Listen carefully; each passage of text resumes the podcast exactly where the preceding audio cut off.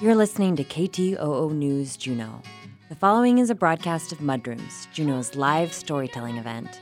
The six personal stories you are about to hear were told on December 8th at the Northern Light United Church.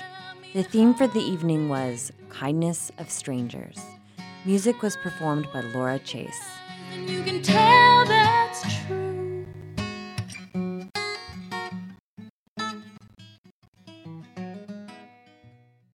Our first storyteller is Bob Coghill. Bob is from Nenana, Alaska. He was born in Alaska, as was his dad. He's a liberal in a notoriously conservative Republican family. He wants to make this perfectly clear, particularly to the Bernie Sanders fans in the audience. Nenana is an Athabascan village at the confluence of the Nenana and Tanana rivers. Bob's story and his whole life has to do with being raised in a remote interior Alaska village. Bob has always been uncomfortable as a very pale person. Right now, he's rocking quite a beard. Please help me welcome Bob to the stage.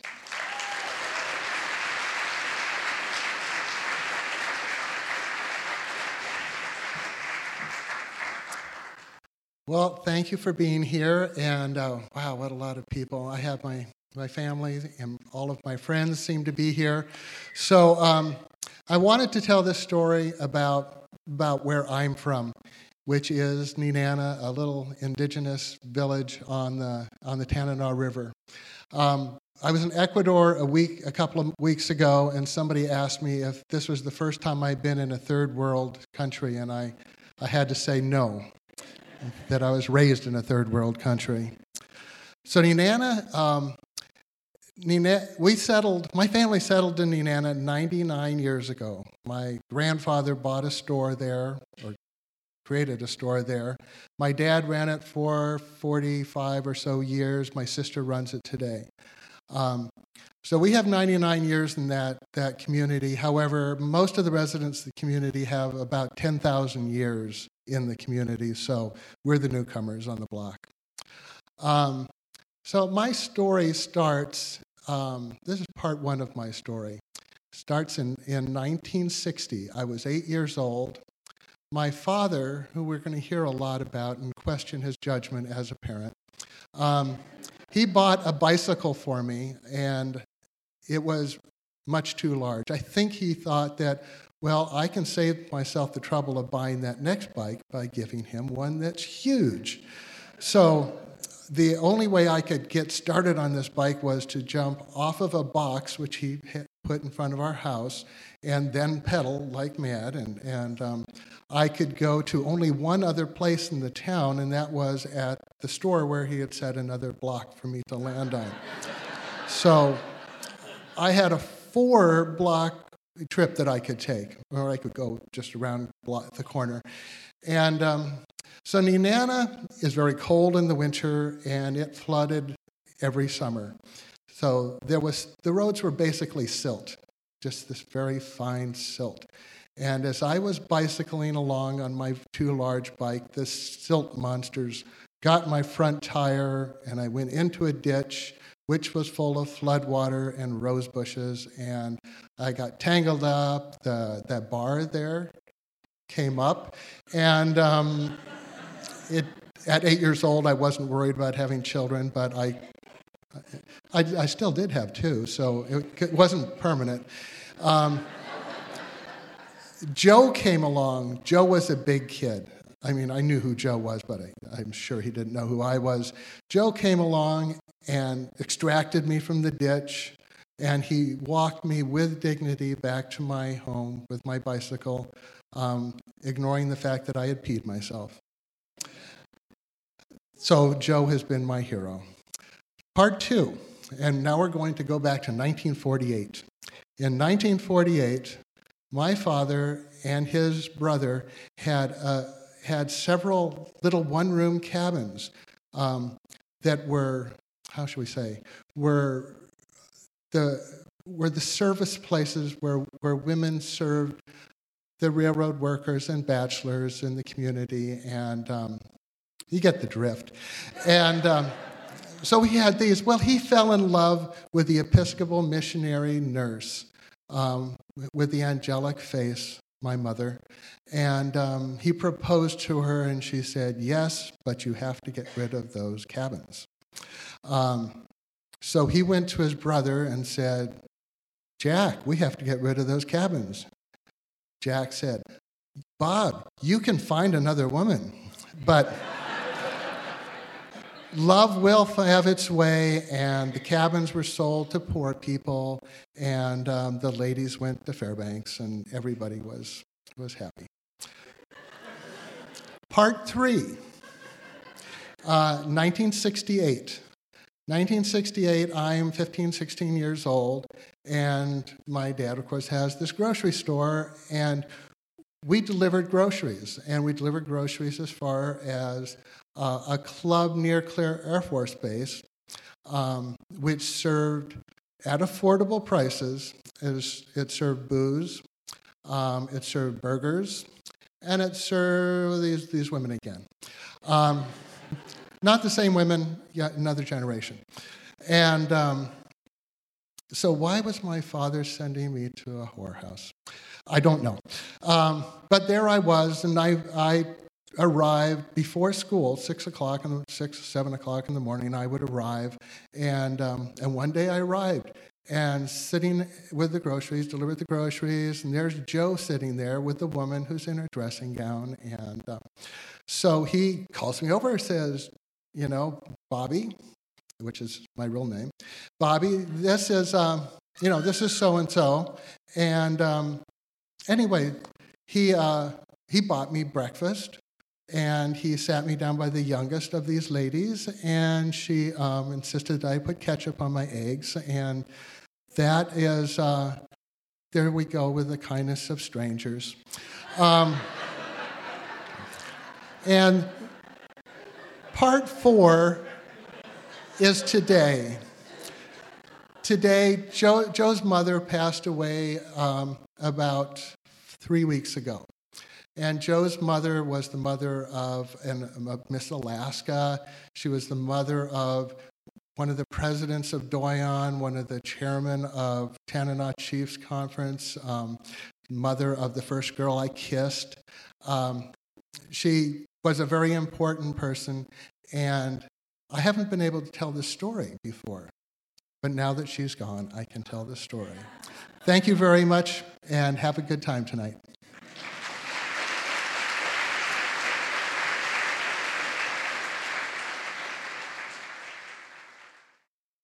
Our next storyteller tonight is Janelle Vondrashek.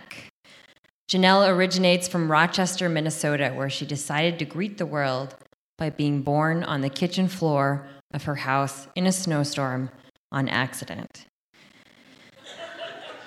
Jenny recently graduated from Marquette University in Milwaukee, Wisconsin, with a bachelor's degree in nursing and procrastination. She's very new to Juneau, having first arrived exactly four months ago to be a Jesuit volunteer AmeriCorps member in the Young Parent Healthy Teen Center at the Zach Gordon Youth Center. However, in the time that she has lived in Alaska, Jenny has climbed a few mountains, both physically and figuratively, walked home across the bridge in a rainstorm several times, ice skated to work, and been enchanted by the wondrous people and natural beauty around her. Jenny is known to make random animal noises, specializing in cat and goat, and has, I'm sure you could ask her to do some of those in a sec, and has a tremendously aggressive snap. Please welcome Janelle Vonderschak.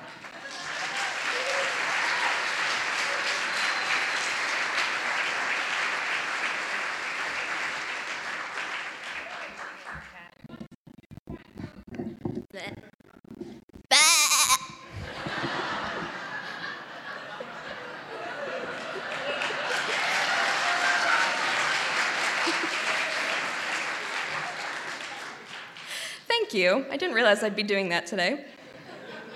But truly, from the bottom of my heart, I thank you. One of the gloriously awesome, although still entirely intimidating things about moving to Juneau only four months ago is the fact that everyone I've met since then has been a stranger. Anyway, I want to bring you back to a Tuesday, late this past May.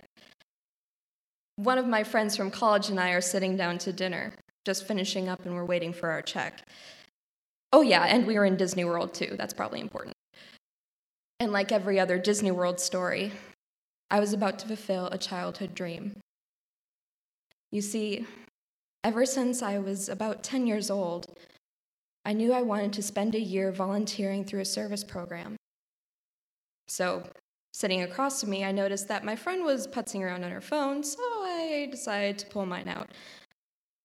And I realized I have a voicemail from a Portland number. And as I rose my phone to my ear, my heart went with it. This was the call I'd been waiting for. It was the call from Jesuit Volunteer Corps Northwest telling me I'd been matched to a placement at the Zach Gordon Youth Center in Juneau, Alaska. Fast forward three months and a licensure to practice nursing later, and I found myself in the Portland airport waiting for JVC Northwest orientation week to begin. Well, to be honest, I actually really just wanted to meet my community mates, the five strangers who I'd be living with for the next 12 months. In fact, I was so eager to meet them, I booked a flight that would get me there an hour and a half early. You know, just in case anything got delayed or we got lost. This ultimately resulted in me being the fourth Jesuit volunteer to arrive.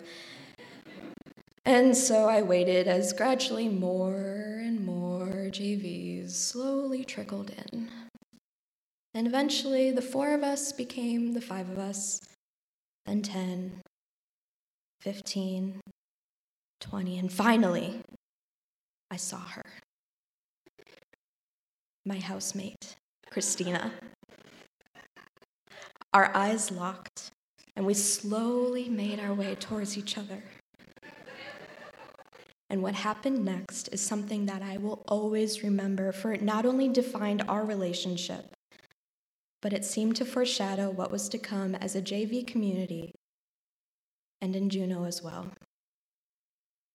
As we reached each other, Christina opened her arms and gave me the most life giving hug I've ever had. Meeting the rest of my community mates was just as heartwarming.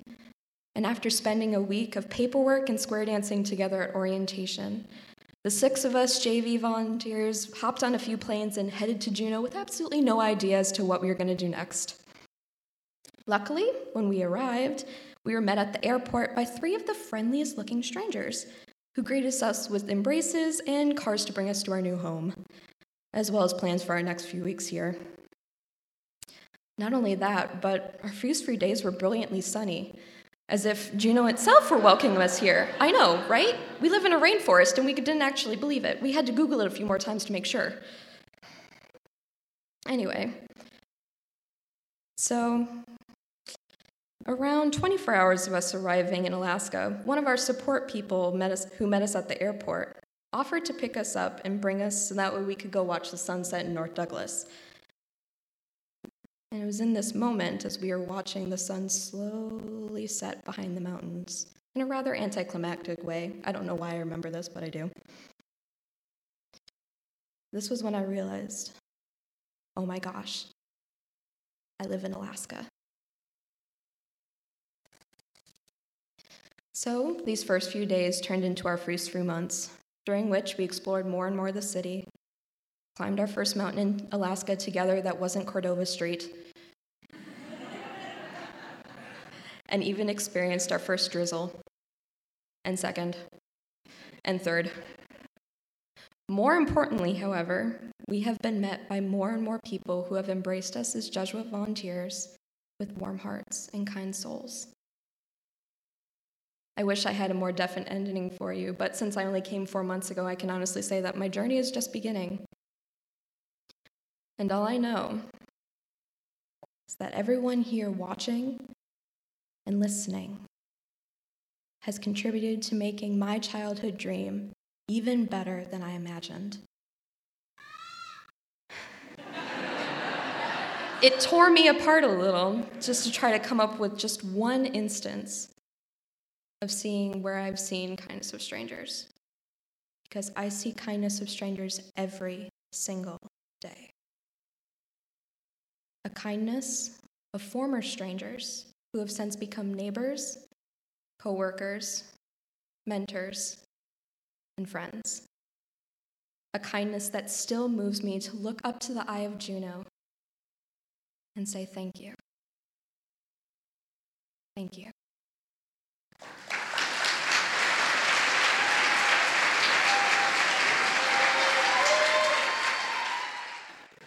Our next speaker is Phil Campbell. Phil is not a professional storyteller, but he not infrequently tells them here at the church where he works.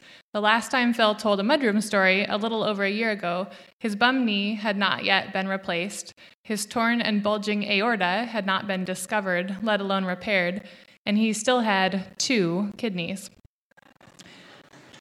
Although he is eternally grateful for the kindness, not to mention skill and dedication, of numerous medical professionals who were strangers and that worked diligently to keep him alive, his story tonight is not about them, not directly anyway. Please help me welcome Phil.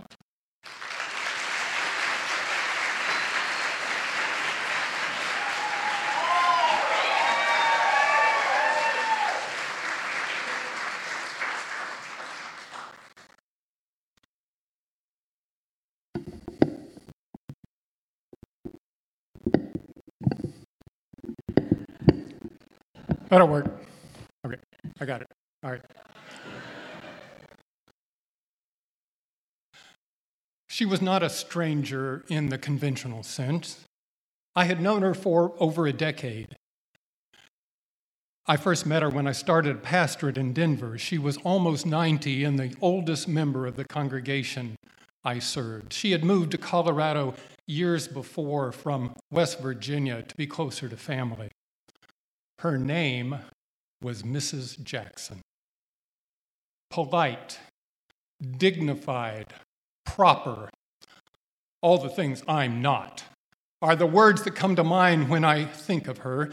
She lived with a genteel formality I have rarely, if ever, experienced in Juneau. Mrs. Jackson was gracious by nature, but her politeness was also a tool in her survival kit. For you see, Mrs. Jackson was African American, and early in her life, she had learned to bridle her tongue as an awful but necessary accommodation to the racism she faced. Mrs. Jackson was determined not to return the indignities the undignified taunts of her tormentors in kind, she always maintained her dignity. One expression of this was the way that those of us who knew and loved her who were not family always uh, addressed her. Always Mrs. Jackson. No first name familiarity would do. This was her quiet protest against the slights that she had received.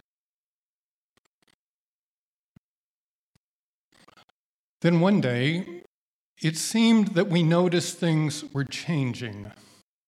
Not a lot, but a bit. She, she began saying things that she never would have dreamed of saying before. We soon realized it was a sign of her developing dementia.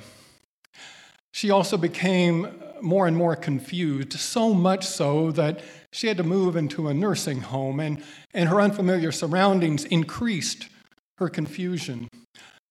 Soon she was not even recognizing, at least all of the time, people she'd known for years, including her children and her grandchildren. Curiously, uh, she never um, misunderstood my role.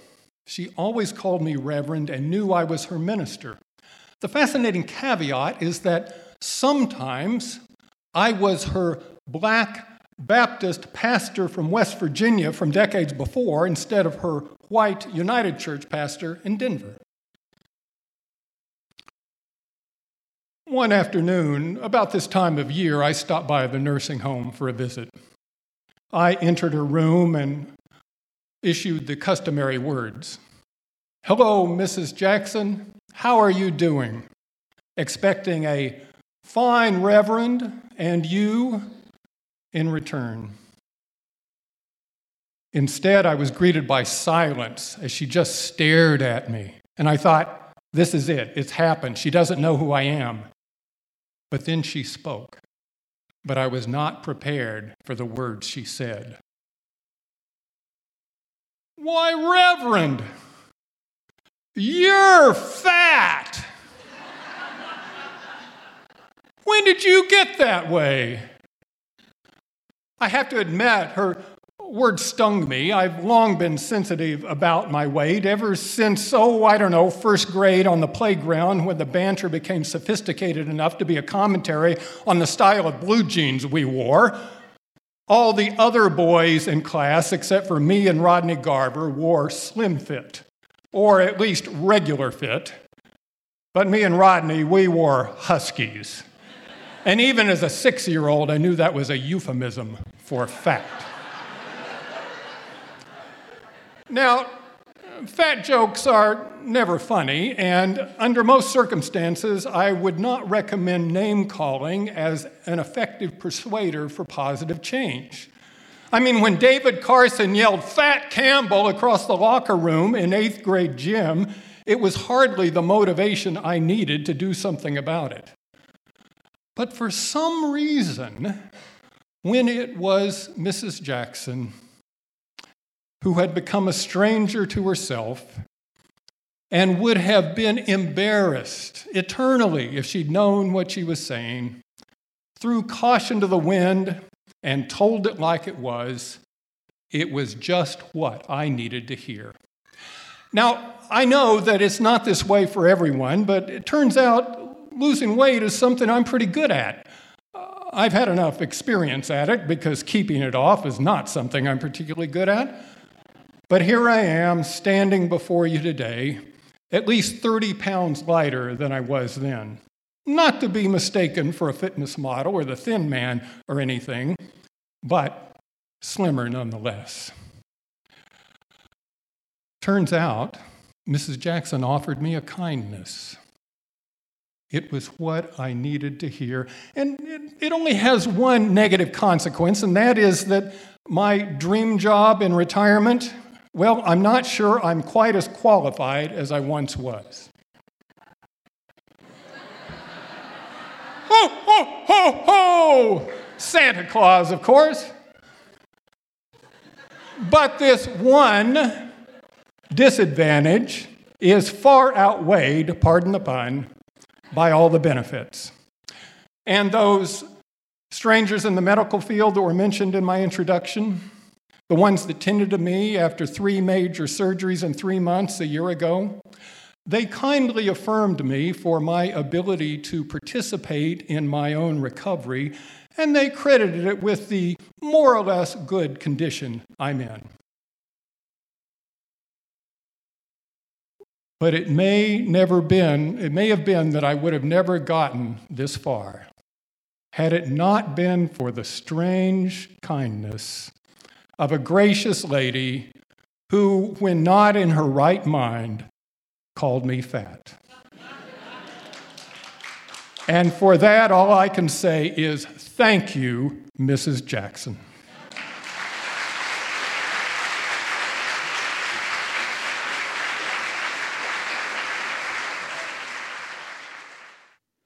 Next up, we have Mark Ridgway. He grew up in Ketchikan and Anchorage, and he's lived in Juneau long enough to know he'd eventually get suckered into doing something like this. he works for the U.S. Coast Guard, has an enormous fear of public speaking, is married to the most beautiful woman in the world. Sounds like he's trying to earn points. And he recently sold the Goldtown Nickelodeon Theater to Donald Trump for $7. Mark, did I miss the million in there? Mark Ridgway.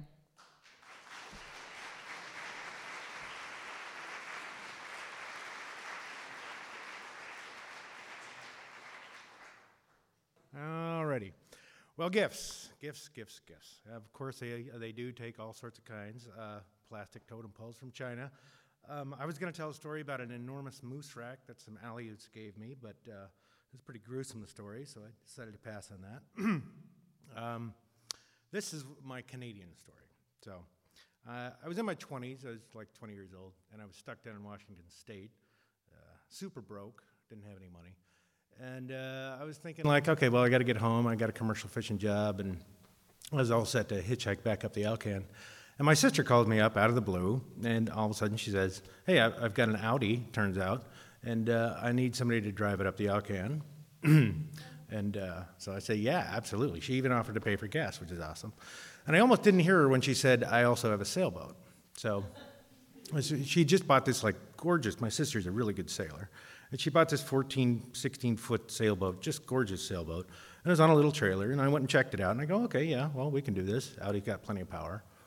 So I go around Olympia, Washington, and, uh, and uh, find a, a welder who can put a tow hitch on it. Of course, Audis don't come with tow hitches, standard package. And the guy looks at it, he goes, okay, well, yeah, I can do that. and, you know, he did it. And he didn't charge me much, which is good, I thought, at the time. Uh, it looked like a good hitch. So, so off I go. And, and it was great. It was spring. There weren't a lot of cars, and it was beautiful weather. And I didn't get hassled at the border, first time for everything. Um, and I wasn't even really in a hurry, which you normally are when you're driving the Alcan. Uh, so I actually stopped, and of course, what do I find? A bunch of polite Canadians everywhere you look. Um, it's about two days into the trip, and uh, I'm, I'm pulling into, uh, I'm in northern BC, and I'm pulling into, uh, uh, it's a four lane highway, it turns into a four lane highway, and I'm pulling into, I think the town's Prince Rupert. Uh, and it's a big corner, big banked corner. And I look back, and there's a boat. And I checked the boat, of course, 100 times in the last two days. This time, though, the boat was like about 100 feet behind me. Totally, totally separated from the car. And I'm looking back in kind of horror and amazement, really. And there's sparks flying off, and the tongue was, and it was amazing. It was like somebody was driving the boat. It was like perfectly going. And it, but it was getting pulled towards the outside of the corner, which was a high bank. So eventually I'm, I'm looking, and it just disappears. So I pull over. I pull over, and of course I'm thinking, well, yeah, even the Canadians can probably trace a license plate. So, so I back up. I'm backing up the, on the shoulder of the highway. And actually, this other car was pulling up then. There was this young couple in it, and they had actually been going the other way. And uh, as, I, as I got out of the car, this young guy runs up to me and goes, Oh, man, did you see that thing? It just flew off. It just flew off. I'm going, Yeah, yeah, it did. Uh, so I go up to the bank, right, and it says high bank, and of course, what am I going to find? I'm going to find shards of fiberglass and twisted metal and maybe a little sail flapping in the breeze. Um, I peer over, and way down there is this just little muskeg with the f- print of a boat in it. And uh, it's got the trailer outline, and then like 15 feet beyond that, kind of sitting on a bush, there's the boat, and it doesn't it's like it doesn't have a scratch on it. I'm like going, oh, this is great, and then I realize like how the hell am I, how the heck am I going to get up there? Like, uh, so I'm thinking, well, as I'm thinking like, okay, well, I could take the plate off. And I don't even notice this big, huge uh, Royal Canadian Mounted Police guy had pulled up and is standing right beside me. huge guy. And he just is really quiet. He's just looking down he goes, and, the, and the young guy's there. It just flew off. It just flew off. And, uh, and, and the RCMP guy just goes, well, all right then. And he turns around and he walks over the highway and, uh, and he like starts pointing at cars and he's like, like it's the most natural thing in the world. Of course, of course, that's what you're gonna do. And so before you know it, there's like uh, he pulls over a semi, and there's his pickup truck, and like now there's eight guys standing up on on the top of this road.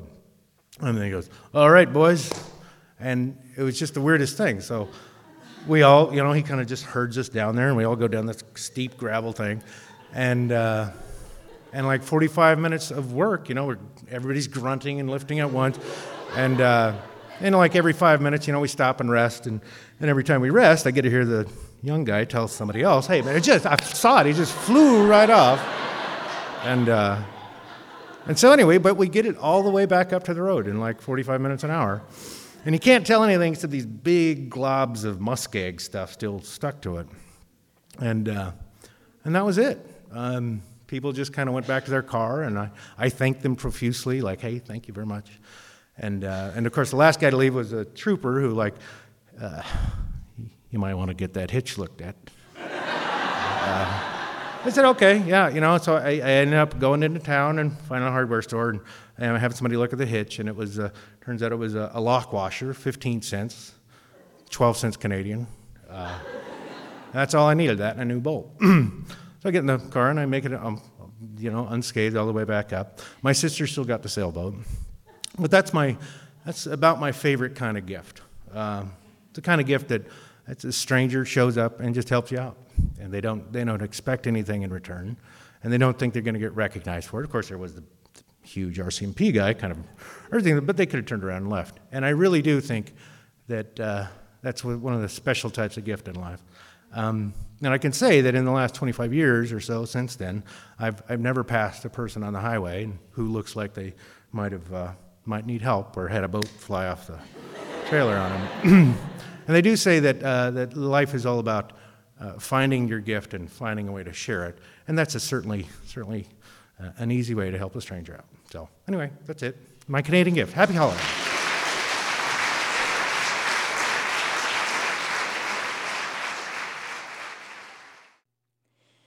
You're listening to a recording of Mudrooms, Juneau's live storytelling event on KTOO News Juneau.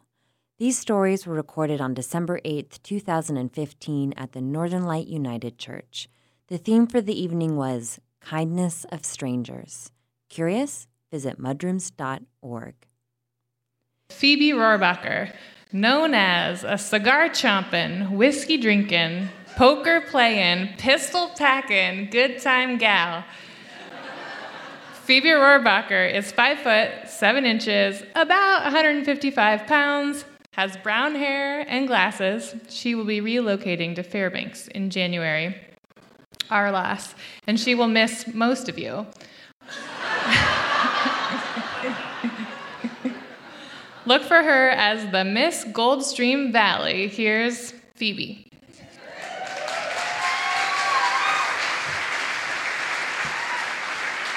Okay, I'm going to start out by reading a letter to the editor from December 2007. I did not write this, um, but anyway. Uh, hit by a car, saved by physical fitness. Monday, December 10th, 2007. I recently celebrated my 90th birthday, but while I was out for a walk on November 17th, I was struck by an automobile on Evergreen Avenue near my home. Sound off on the important issues at.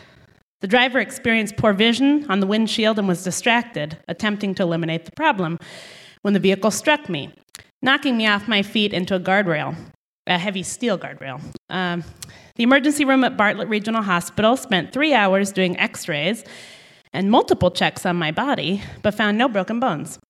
I have extensive lacerations on my legs and I am recovering slowly. This accident was as close to death as I ever care to be. Um, therefore, I point to the urgent need for sidewalks.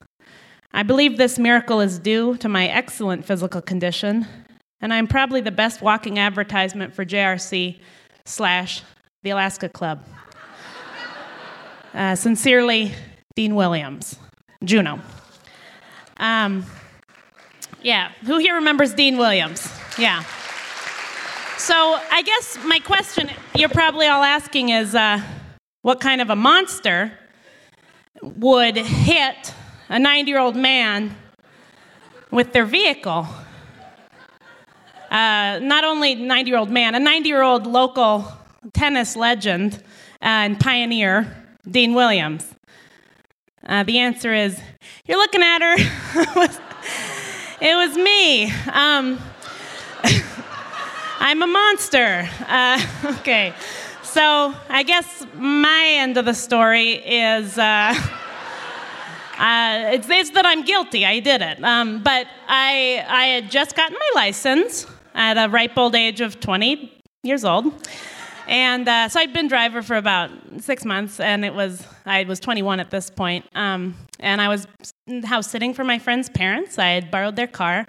I was gonna go to North Douglas, and um, my, I never made it to North Douglas. Uh, so anyhow, I, it was winter, November. I was driving down Evergreen Avenue, and um, the windshield was foggy, but it was one of those things where you think like, oh, it's a little bit foggy, but it'll clear up. Um, uh, bad idea. The, the moral of the story is always clean off your windshield. Um, so anyhow, I'm driving uh, at a slow pace, and I and I realize, you know, it's actually very foggy. It's going to be really difficult for me to um, continue this journey if I and dangerous. It's going to be dangerous, frankly. Um, there's no sidewalks.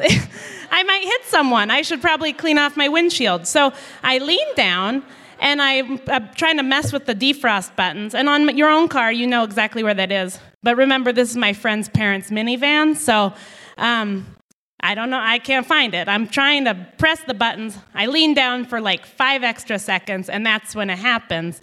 Um, the unmistakable thud of a human body. Uh, on a car. It's terrible. and I, am like I'm smiling right now, but it was horrifying. And I and I I slammed on the brakes, and I just I just looked up to heaven and I said, "What have I done?"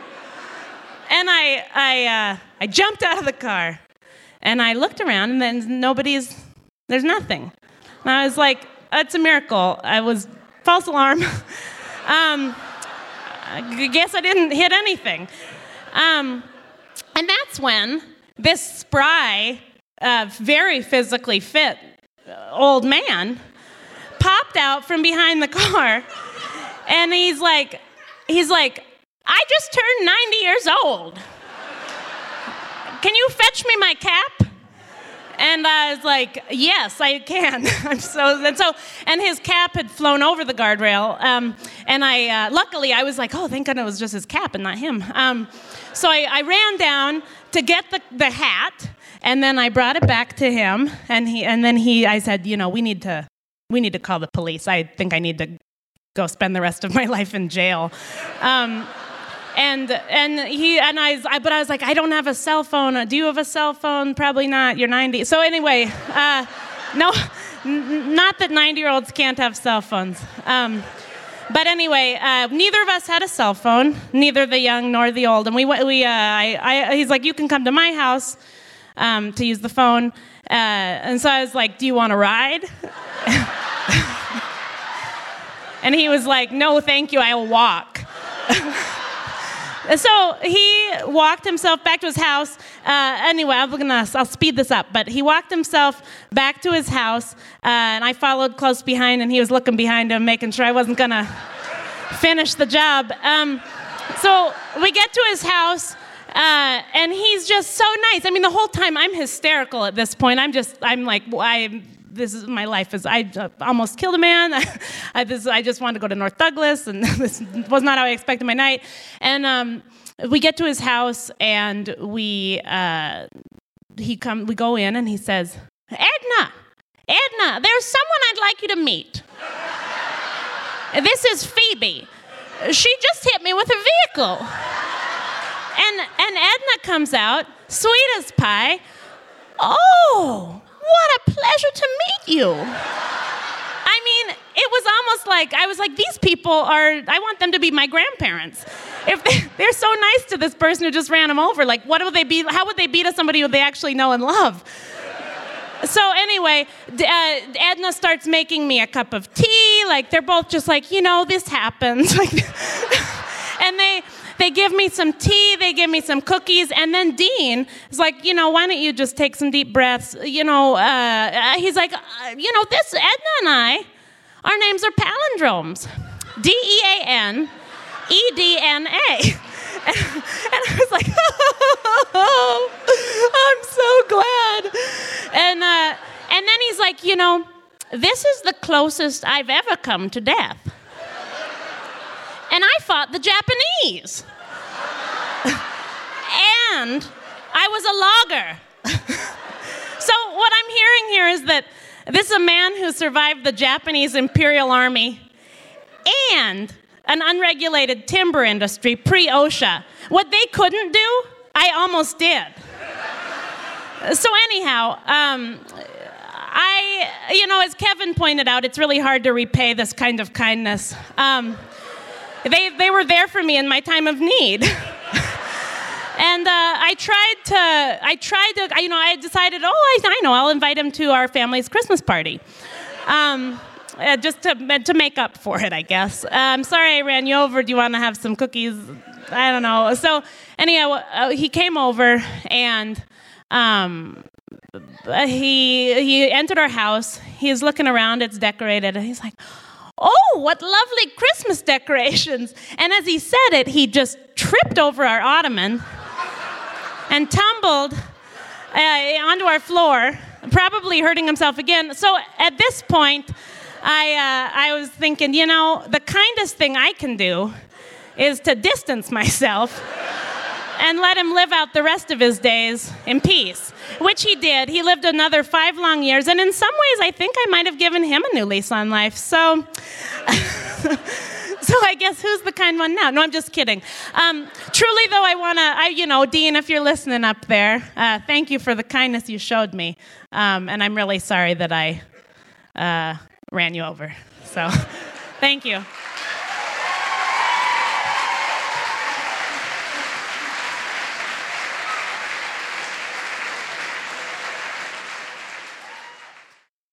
Our next speaker tonight is Chris Knight. Chris is a reformed lobbyist and political strategist who now teaches language and literature to high school students. He's a lifelong commercial fisherman and has spent decades hearing and telling stories on the decks of the boats. Chris lives in the shadow and alarm noise of the federal building while sharing his free time on trails, on bikes, and at home with his little black dog, his friends, and his family. Post reform, Chris only shares political rants with righteously indignant friends. Chris Knight.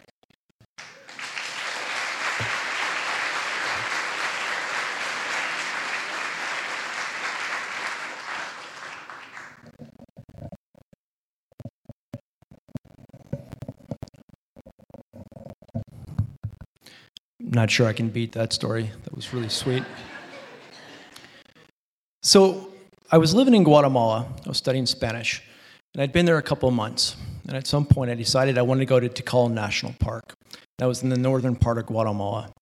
And the night before I was leaving, I met up with some friends, a fellow from England, some other friends from Holland, and we sat down and we had a what we I guess do anywhere is we had pizza in Guatemala. And we showed up to this little restaurant and we ordered our pizza and we we do what only what travelers do is we shared stories and ate this crazy, odd, bizarre pizza. It had peas on it and broccoli and some strange sauce that I'm not sure what was in it, a cheese that smelled funny, and a mystery meat. Still don't know what, what it was. The next morning, I got up at 3:30. I left Antigua on a shuttle and I went to Guatemala City. And instead of spending 24 hours by chicken bus through the, the, the highlands of Guatemala, I actually was going to fly that day to Tikal National Park. And I arrived mid morning, and at that point, the night's dinner had started to affect me. I was feverish, not feeling so well. And this isn't uncommon from traveling in Guatemala. As I got off the plane, I was really sweating. It was hot, of course. And um, I started to feel really ill. And so my first thought was, I need to find a place to stay. So I walked to Flores, which isn't too far from the airport. And I walked around a little bit, and everything I looked at was beyond what I had been paying. I had been living on about, I don't know, 15 to 18 quetzals a day, which is $3 uh, for food. And I'd been living on another 10 to 20 quetzals for wherever I was staying, which is another three to four dollars. So when I was traveling around in Flores, it was too expensive. It's very touristy. So I went to the neighboring town, which is more for the locals, called San Benito. And I found a nice little Guatemalan lodging. It has two floors. It had, um, you know, it was all made out of concrete with a courtyard in the middle. And the rooms, you know, there's four or five rooms on the top, four or five rooms on the bottom, and at the end of the rooms, there was a bathroom, shared, of course. Everybody shared the bathroom. As I check in, I really started feeling ill. And as many of you know, when you're traveling, it's not uncommon, you start throwing up. So I started throwing up. Felt a little better, went down to the tienda, got some juice, got some water, knowing traveler's rules, you stay hydrated, trying to put something in my body. Went back upstairs, I was throwing up. Now I was also, things were coming out the top, but things were also coming out the bottom. Pretty normal.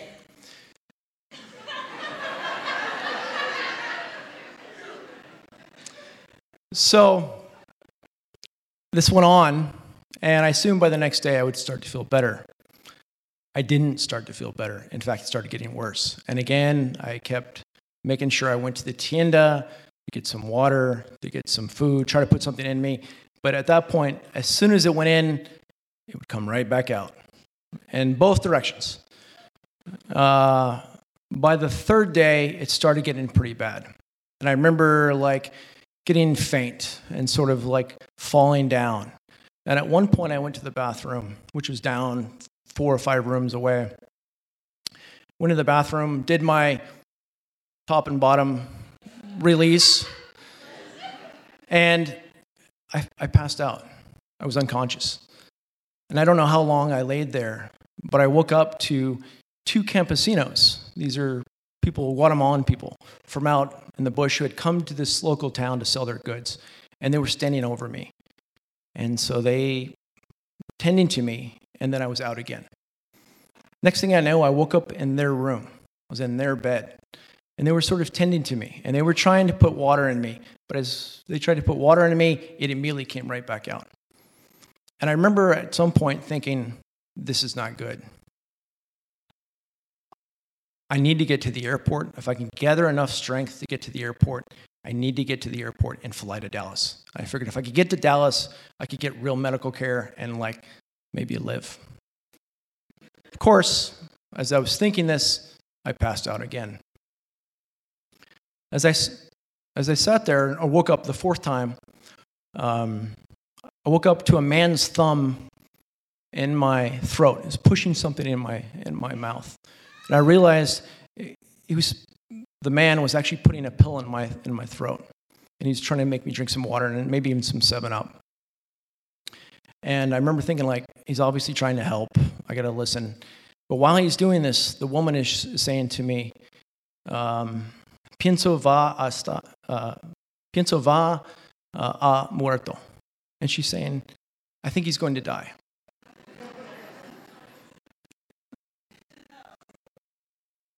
So I passed out again. the next time I woke up, the man's also putting a pill in me, but the wife is standing over me and she's cutting into my stomach. But it wasn't, she didn't have a knife.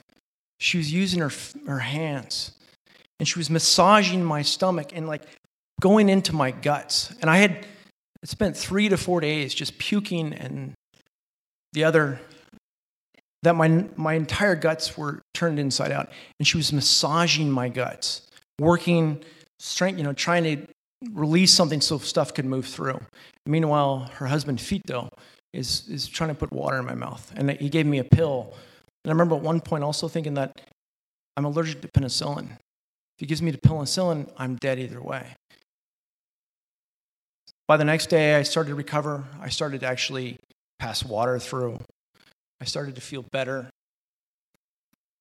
And I often wonder if I hadn't gone to that town, if I hadn't shown up in that town and found that lodging, if I hadn't come across these two campesinos, if it hadn't been for the kindness of strangers, would I be here telling you that story today?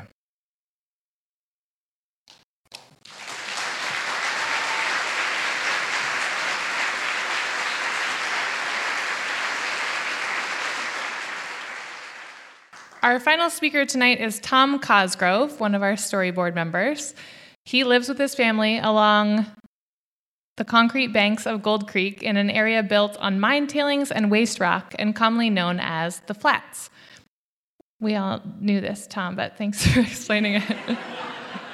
An accurate but uninspiring description. Tom draws inspiration from his inclined, challenged neighborhood and can accurately be described as a guy who passionately believes in the power of stories. That's very true. Please help me welcome Tom.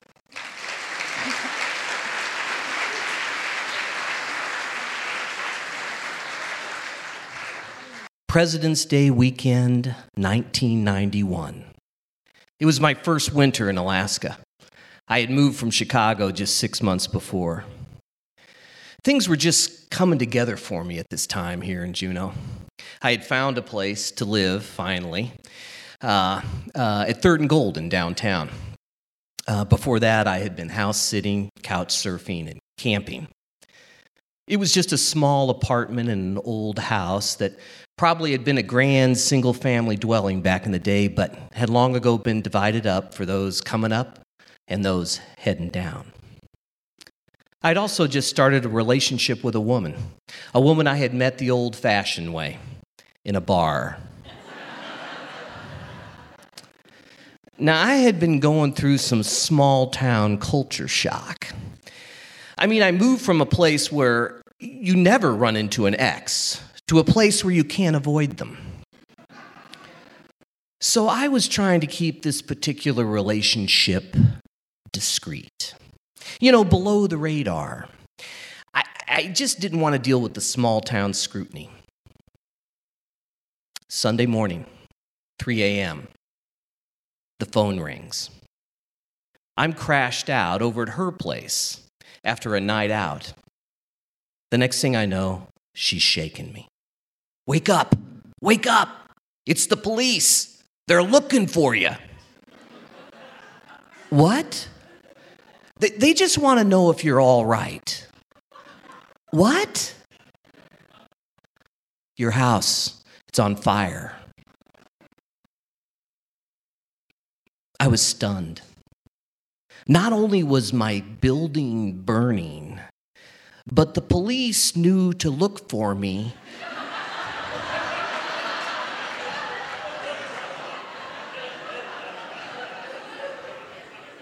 over at her place.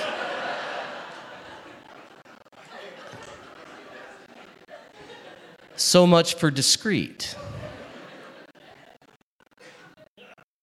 By the time I arrived, the building was engulfed in flames. The guy that lived below me had fallen asleep with a candle burning.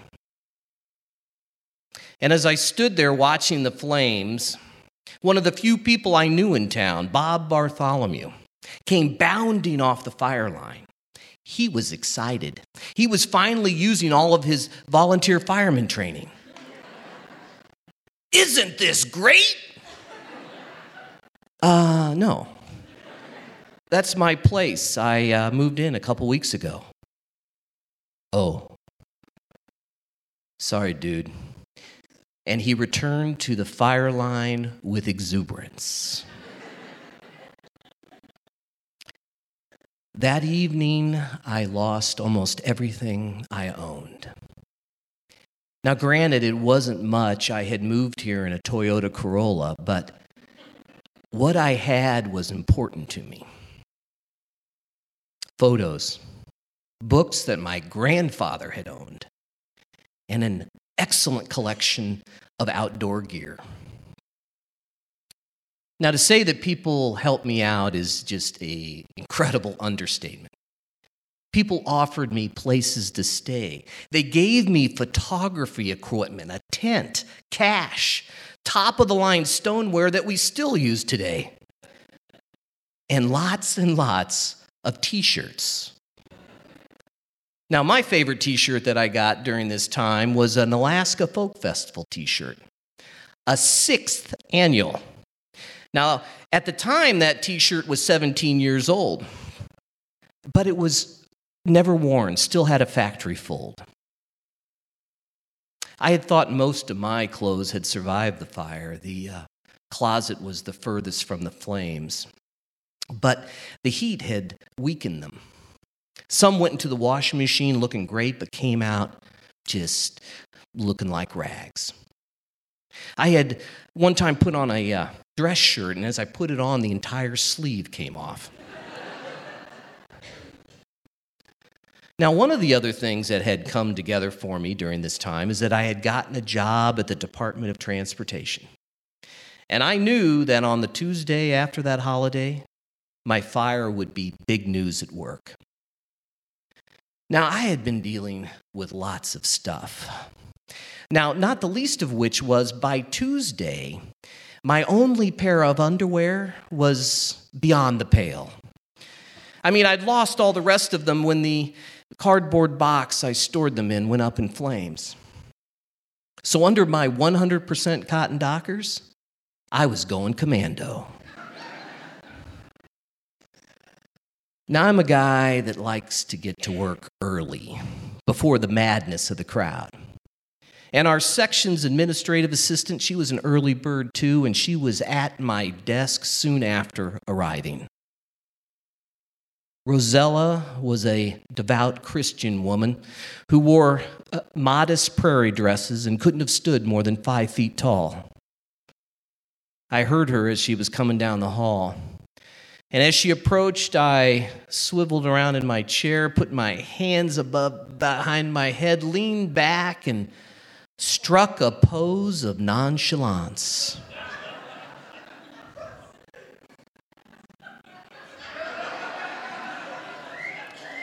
Now, part of that pose is that I had my legs spread. And unbeknownst to me, the seam in the crotch of those 100% cotton dockers had split in all four directions.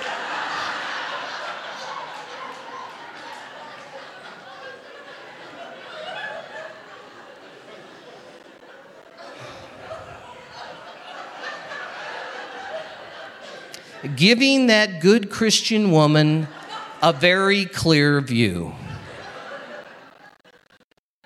Rosella's eyes got wide and her mouth dropped open.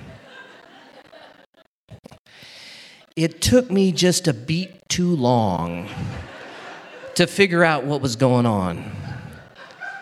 And then it felt like my legs came together in slow motion.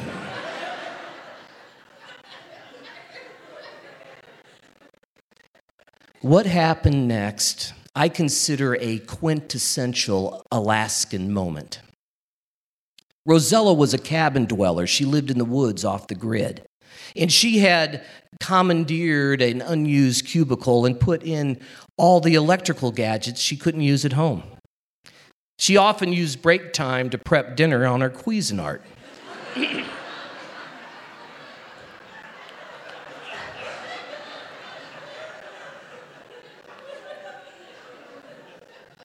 And in that cubicle was a sewing machine.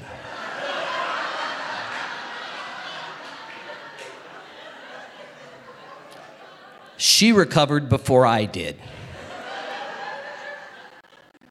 Tell you what we're gonna do. We're gonna go down the hall. You're gonna go to the men's room. I'm gonna go down there with you. You're gonna go in the men's room. You're gonna take off your pants. You're gonna hand them out to me. I'm gonna go sew them up and bring them back. So, a tiny woman in a prairie dress, whom I'd known only weeks, sewed my pants and salvaged my dignity.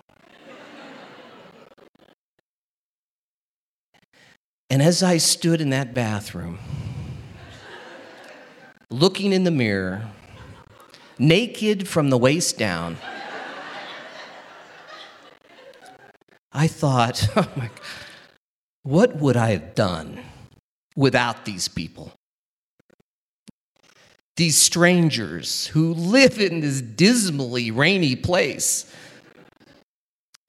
But I tell you what, I am so glad that I lost it all in a place like this.